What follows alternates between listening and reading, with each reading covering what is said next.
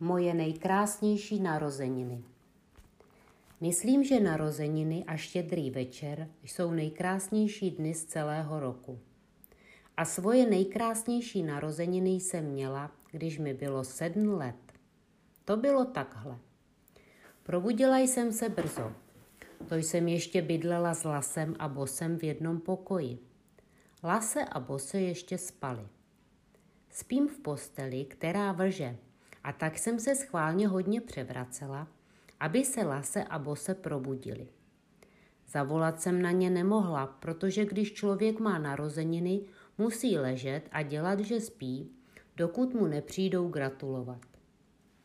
Ale ti dva si klidně spali, místo aby mě obskakovali.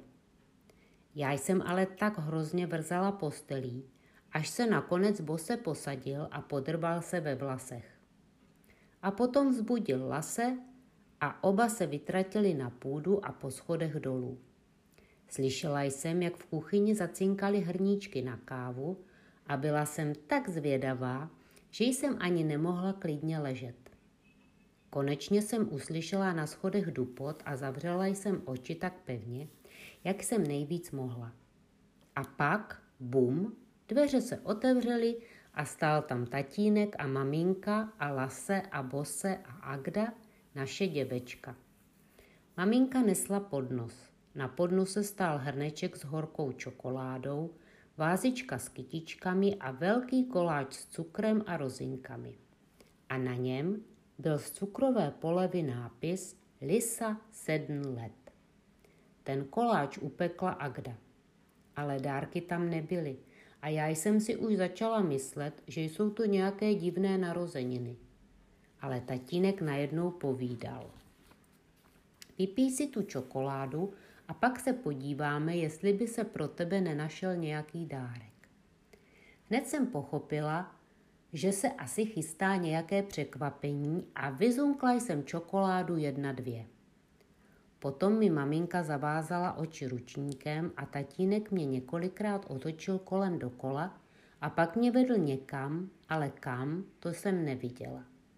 Slyšela jsem, že Lase a Bose běží vedle mne a taky jsem to cítila, protože mě každou chvíli štípli a řekli, hádej, kde seš. Tatínek šel se mnou po schodech dolů a potom pořád dokola a jednu chvíli jsem cítila, že jsme venku a pak jsme zase šli nahoru po schodech. Nakonec mi maminka sundala ručník a byli jsme v pokoji, který jsem nikdy předtím neviděla. Alespoň jsem se nepamatovala, že bych ho předtím viděla. Ale pak jsem se náhodou podívala z okna a uviděla jsem naproti štít norgardenského statku. A tam stály Brikta a Anna v okně a mávali na mne. A tak jsem poznala, že jsem v babiččině starém pokoji a že mě tatínek tak dlouho vodil sem a tam, aby mě spletl. Babička u nás bydlela, když jsem ještě byla docela malá, ale před několika lety se odstěhovala k tetě Frídě.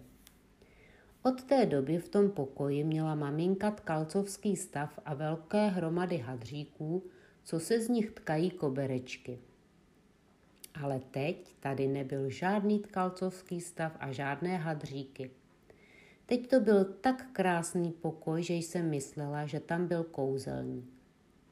Maminka řekla, že tam opravdu kouzelník byl, ale byl to tatínek a vyčaroval pro mne pokojíček a dočista jen pro mne samotnou.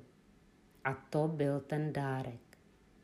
Byla jsem tak šťastná, že jsem radostí křičela, protože to byl nejlepší dárek narozeninám, jaký jsem kdy dostala.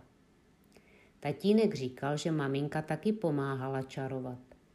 Tatínek vyčaroval tapety, moc rozkošné tapety se spoustou malinkých kytiček a maminka vyčarovala záclony do oken.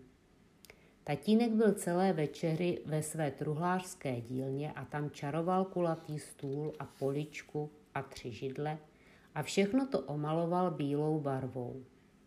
Maminka zase vyčarovala koberečky z barevných hadříků, které měly červené, žluté a zelené a černé proužky. Sama jsem viděla, jak je minulou zimu tkala, ale nemohla jsem přece vědět, že je dostanu. Taky jsem viděla, jak tatínek dělá nábytek, ale tatínek vždycky v zimě dělá nábytek lidem, kteří to sami nedovedou, takže mě vůbec nenapadlo, že je to pro mne. Lase a Bose hned táhli moji postel přes celou půdu do mého nového pokoje a Lase řekl. Ale přesto budem k tobě vždycky chodit večer a vyprávět ti o strašidlech. Ze všeho nejdřív jsem běžela do pokoje kluků a přinesla si svoje panenky. Mám čtyři malé panenky a tři velké, protože jsem si od malička schovávala všechny panenky, co jsem dostala.